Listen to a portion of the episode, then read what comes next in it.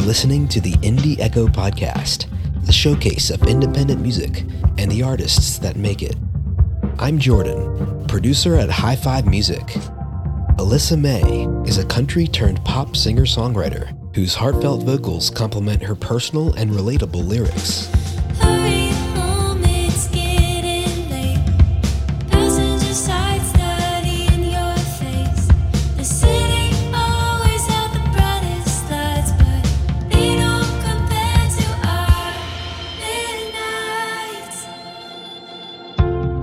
Alyssa May. I am from Houston, Texas. Growing up, I listened to a lot of country music. I just loved the songwriting and the storytelling that's involved in country music. I also listened to a lot of, mainstream pop. I was really into Britney Spears, and in the early 2000s, I was obsessed with Hilary Duff. But it really wasn't until around 2006 when I heard of a girl named Taylor Swift, and her song Tim McGraw was on the country radio station.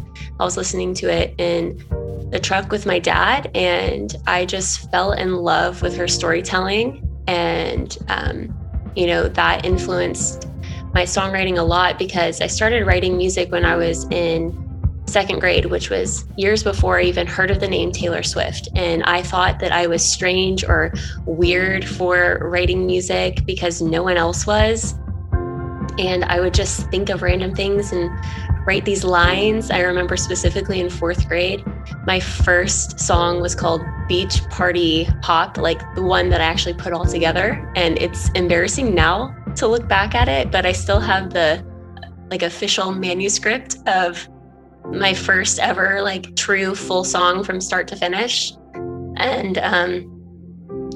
just hearing Taylor Swift and the way that she would write music inspired me to continue to think a little bit more deeply and looking at the details of a story, not just I like you, you like me, but what was happening when I saw you, what was happening in that room. Was it crowded? Was it mystical? What did it feel like? Was it, she uses the word enchanted a lot. So, just those kind of words, and finding, more eloquent and elaborate synonyms for our everyday words.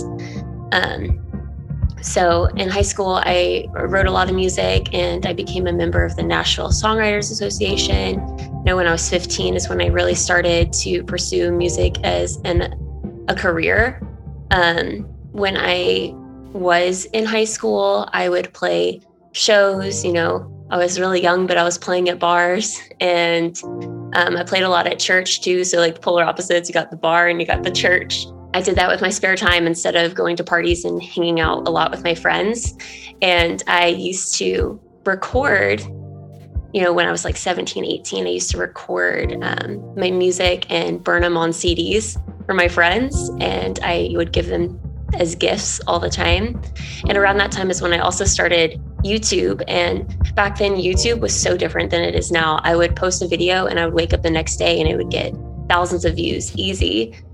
So I connected with a lot of people through YouTube, and, I wanted to pursue songwriting in college, but, and I wanted to move to Nashville to do that. I wanted to go to Belmont University. I've always wanted to.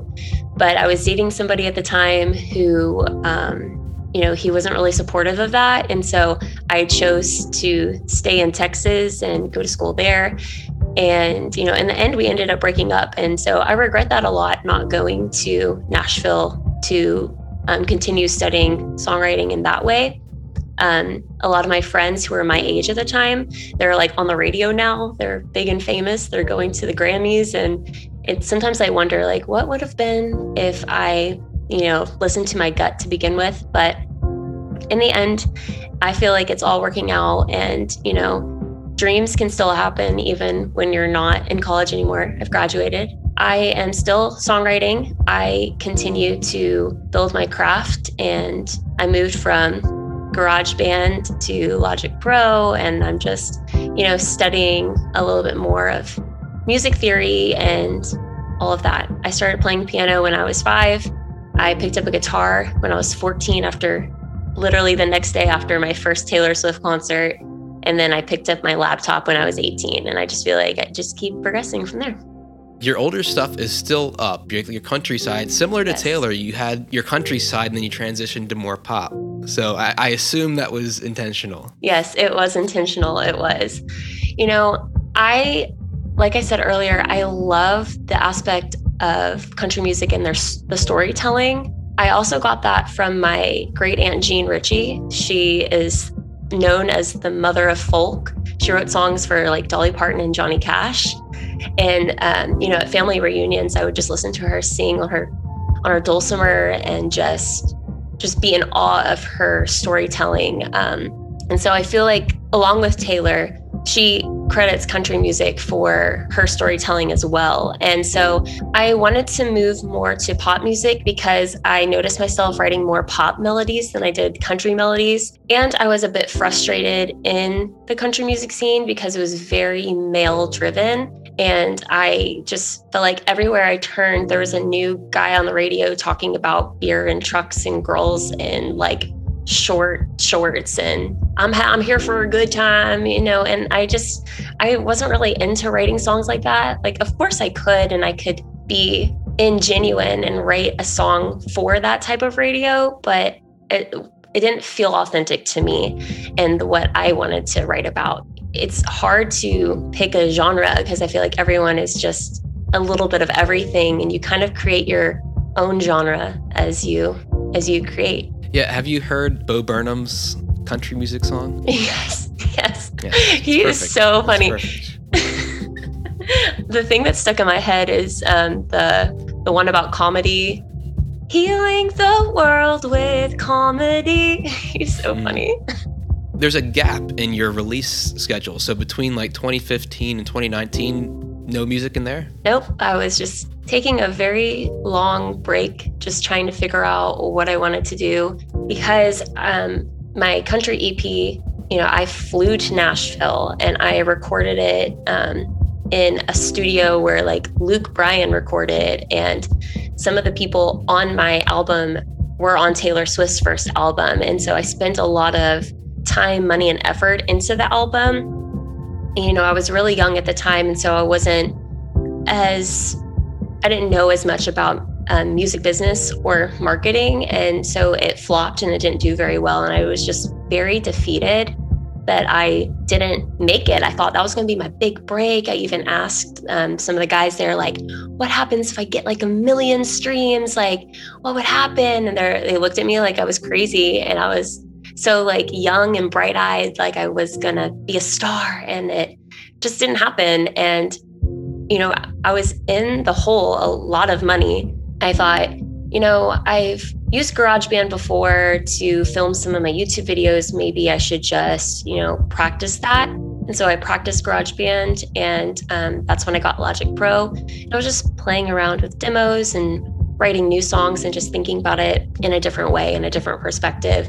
So I spent most of that time producing and writing. If only TikTok were around back when that EP came out. Honestly, TikTok has changed my life.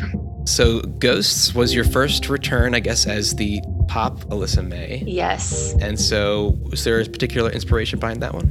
Yes, actually. I wrote it in the end of 2015. So I had just released my EP, the country one, and it was flopping. And I was like, this stinks. I hate this. And I was driving down a country road in Texas in my hometown, and I was looking at these blinking red lights. You know, the lights are just there for you to stop and look all four ways and then go. And I was just so fascinated by these blinking red lights. And then I was thinking about it. My boyfriend at the time, his ex-girlfriend lived not too far away from these blinking red lights. And I was thinking about it more in her perspective, like, because my boyfriend left her, you know, obviously they weren't together anymore. And she used to drive the roads with him all the time. And so I wrote it based on, you know, these blinking red lights. We used to drive them together. And now every time I drive them, I feel haunted by your ghost, because everywhere I turn, there you are. Why did it end like this? I'm desperate to make amends, and I wanna let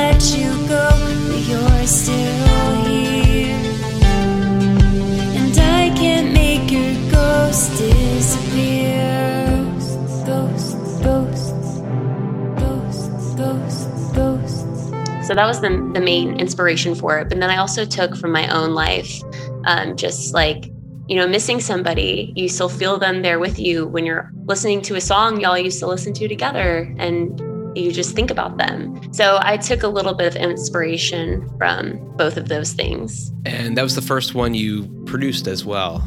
Do you remember some of the challenges you had going into that?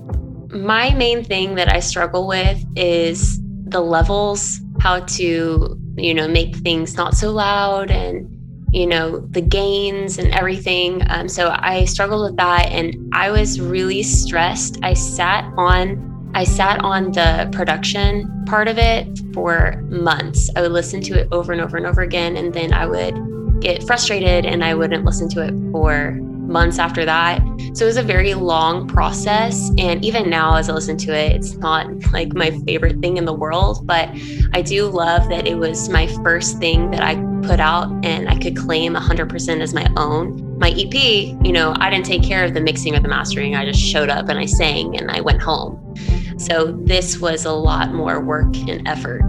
It's a constant work in progress. Like even the album I was just working on, like we just had a 4-hour call last night of going through each song, doing one last pass, you know, maybe the bass goes up here, the vocals go down, you know. Yeah. Once you've listened to it 1,000 times, you kind of lose perspective. Yes. So removing yourself for a few days or a few weeks or something is always good to come back and you have like fresh ears. Yes, it's very tedious for sure. Just trying to sit there and, like you said, listening to yourself over and over and over and over again gets almost annoying. Like I'm tired of hearing myself sing. I want to dive into something else. And you know, that's the thing I struggle with even now. I have like 7 demos that I'm working on, and I'll work on one for a little bit and realize that I'm tired of it and then jump to another demo, and then I just never finish anything. You get like sometimes too mechanical and technical, where like you wrote it and you're in a really emotional place, and then you're like, okay, I'm gonna put it together, but then it gets very technical, you start losing the emotion. Yes. And it's only when you have that separation after a little bit, you come back and you start to feel it again. Yes. Yes. So I want to skip ahead to Vision. Very Swiftie vibes on that one.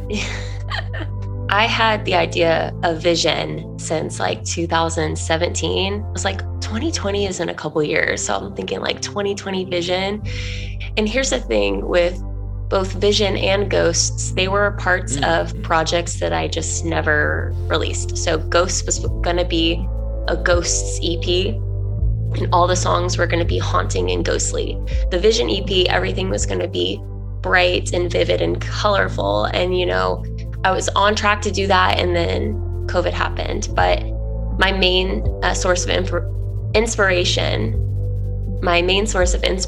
was just the fact that it was the year 2020, and we all know how that turned out. You're not the past, you won't hurt me, we won't fade to black, and it's concerning that I trust your brown eyes, cause I didn't trust the last guys. For the first time I can see it's hidden like a head-on collision. Bright lights surrounding, I see you in my vision. You in my mind. You pretty consistently just keep putting out singles. So is that just a matter of, you know, only having the time to do singles, or are you following, you know, the modern trends of keep people engaged at all times? Or do you want to eventually put out an EP or album? So right now I'm just putting out singles that I am going to release on an EP that hopefully will be released next year. So I have a couple of demos lined up, ready to go, and I'm waiting until I have a big chunk of demos that I can release every like 3 or 4 weeks, and then, you know, hit the world with an EP. And so jumping ahead to Skyline, that one has a little bit different vibe than the other ones. So Skyline is actually a song I wrote when I was 16. It was inspired by the Houston skyline. I remember me and my friends, we had gone downtown for my friend's 16th birthday. And I just loved being in the city. I loved seeing the city. And, you know, I had this huge crush on this one guy, and I was just thinking about And what if we came down to the city? And so I wrote it when I was 16, but then I kind of revised it when I was older and I had experienced a lot more and experienced love. And I wrote it in a perspective of thinking about your first love and how, you know, sometimes it's not meant to last forever, but, you know, it's still strong, it's still bright and still beautiful, like the skyline. That's the reason for the lyrics. But with the production and everything, it was just, I just wanted it to be chill. I didn't want to think about it too much because I cared more about the lyrics than I cared about the production. So the production isn't really the best thing ever, but I like it because it's chill and I like chill music. Young and innocent, we were spinning with our heads up in the clouds. To your eyes, it felt so perfect. I could die. You were my protection, my first love obsession. But I could fly, living on the skyline, living on the skyline. Picture It is probably my favorite of yours. That's one of my favorites too. I'm glad you said that. The lyrics are so relatable and more chill vibes, and this one's more deep and atmospheric. I assume that's based on a real event of yours. Yes, it is. It is. So I released Picture It, and then I released Picture It If You Came Back, because Picture It is very like, it's monotoned. It's kind of stays the same throughout. And then I released Picture It If You Came Back to add just a little bit more flair to it. And it's about this guy who we were friends for a really long time, but it was like we're more than friends, but we never called it what it was, you know? And he is a photographer. And so it's like reminiscing on all the times that we were hanging out. And the first verse is me like realizing for the first time that like, oh, I think I might like have feelings for you. And it's like dressed in black from head to toe, looking through the lens. And I know you didn't see me looking over you. And so, and then it just goes on to me just reminiscing about the past, like, could you picture it, babe? Like coffee on Sunday, my smile after work. And then I'm thinking like, oh my God, this really hurts. And oh my God, it's one of my favorite songs I've ever written. And it didn't receive as much like love as like Ghosted or even like Midnights and some of these other songs, but it's one of my favorites. And if I'm asking anybody to listen to my music, it's definitely gonna be Picture It If You Came Back. We didn't end up together. I don't even remember why we went separate ways. We were best friends for so long. I don't think it feels so wrong if you came back to me someday. Moving on to Memories. That one's a little more upbeat, but still has that emotional side too. So I wrote it on piano originally back in 2017. And I just remember sitting at my piano and I was just really sad because I was thinking about, it's actually the same person that Picture It's about, because even though we were just friends officially, it meant more to me than that because, you know, like we're doing more than just hanging out as friends.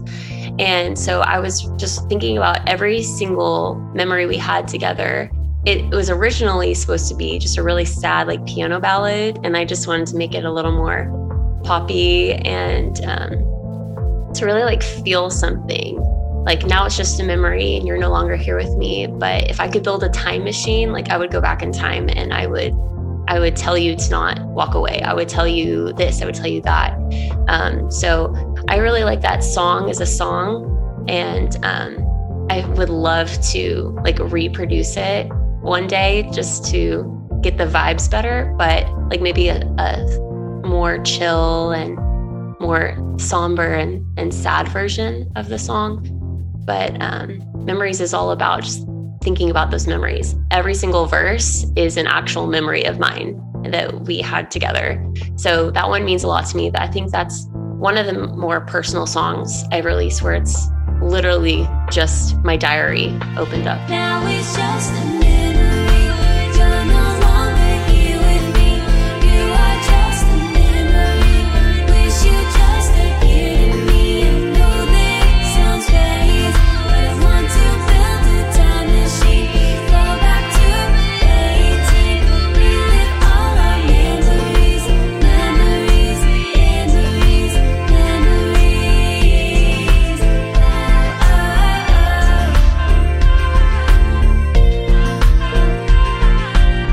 Is there one song of yours that people tend to gravitate towards? So Ghosts is one that people talk about a lot. Quite recently, it's been Picture It If You Came Back and Midnights, especially. That's the one that's been growing every single day. I'll look on my Spotify for artists and it's getting a couple views or listens every single day. Yeah, Midnights is your latest release and yes. Kind of, I guess, catapulted by your TikTok. Yes.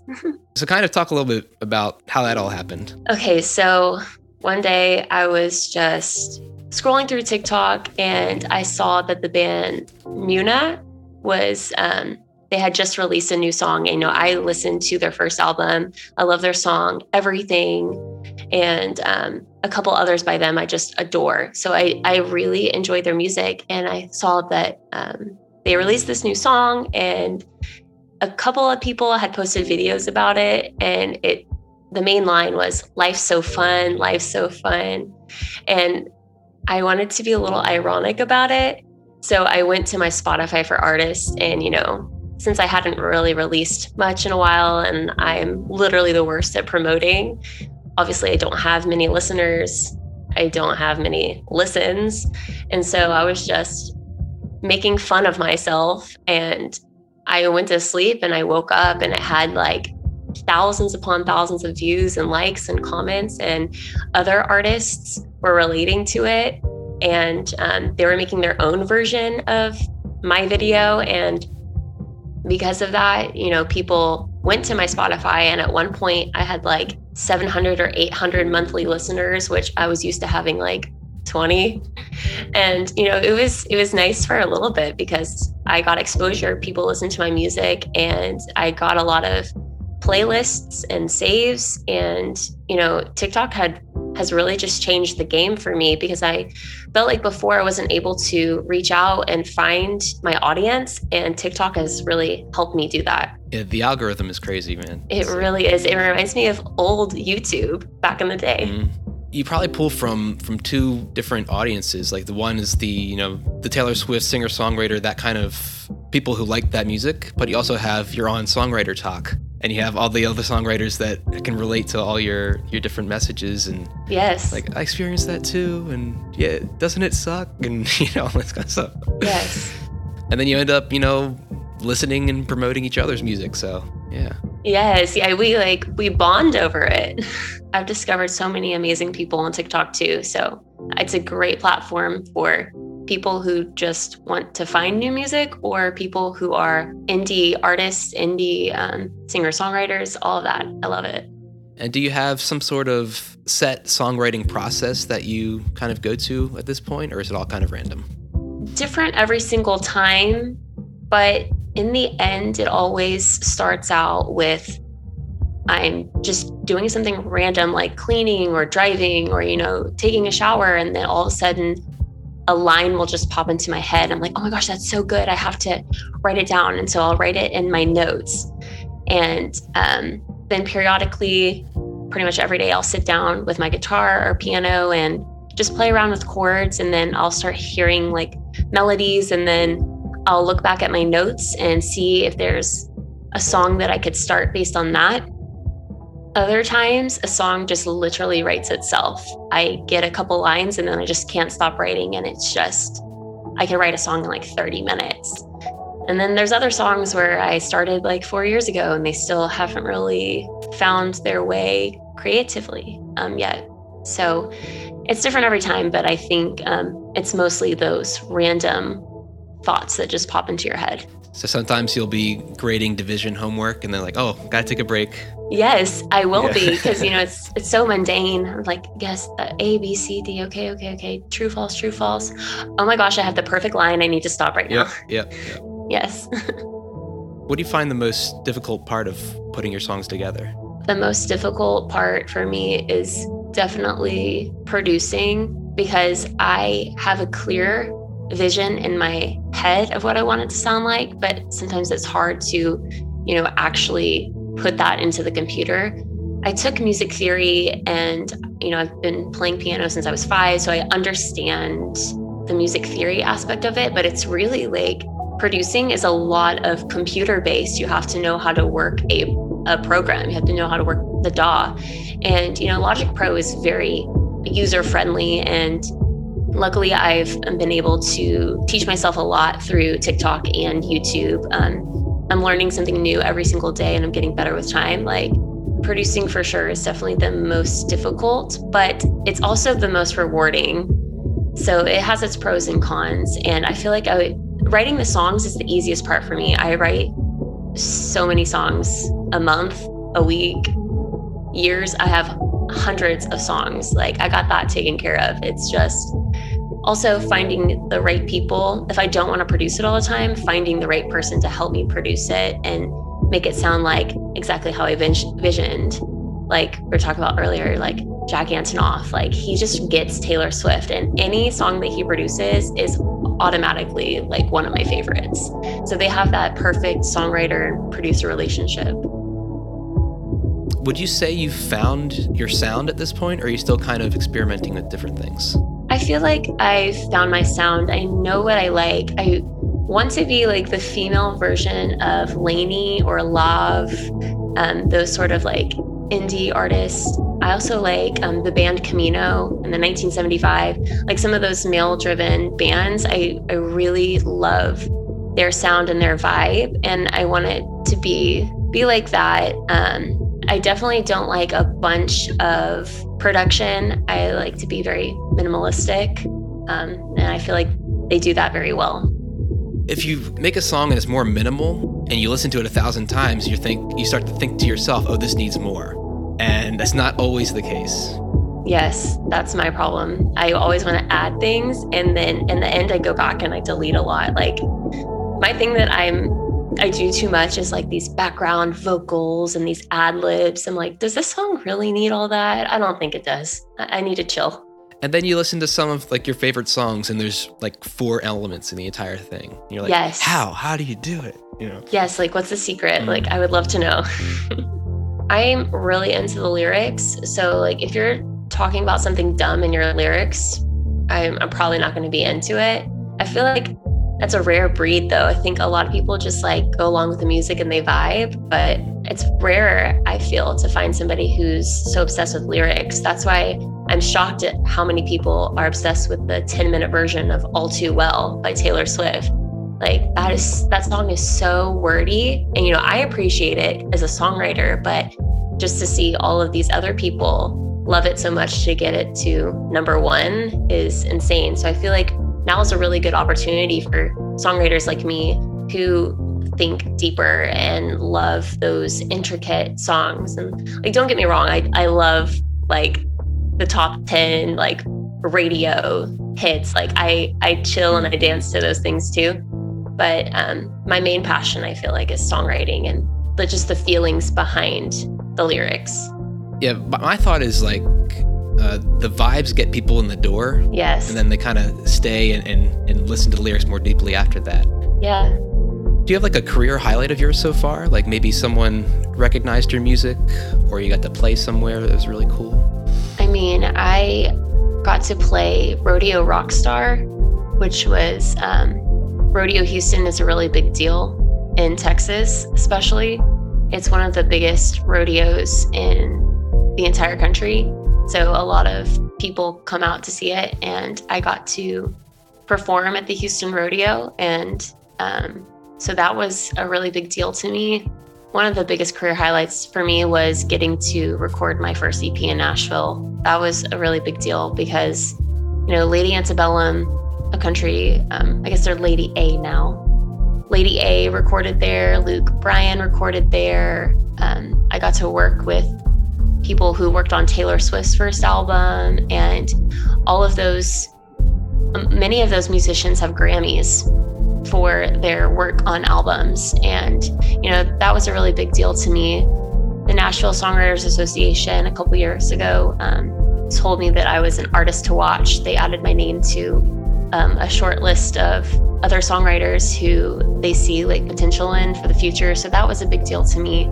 Anything that involves people recognizing my songwriting first, I think that's a big deal. I don't necessarily want to be the next Taylor Swift. I don't need to play for 50,000 people every night. That's not really who I am.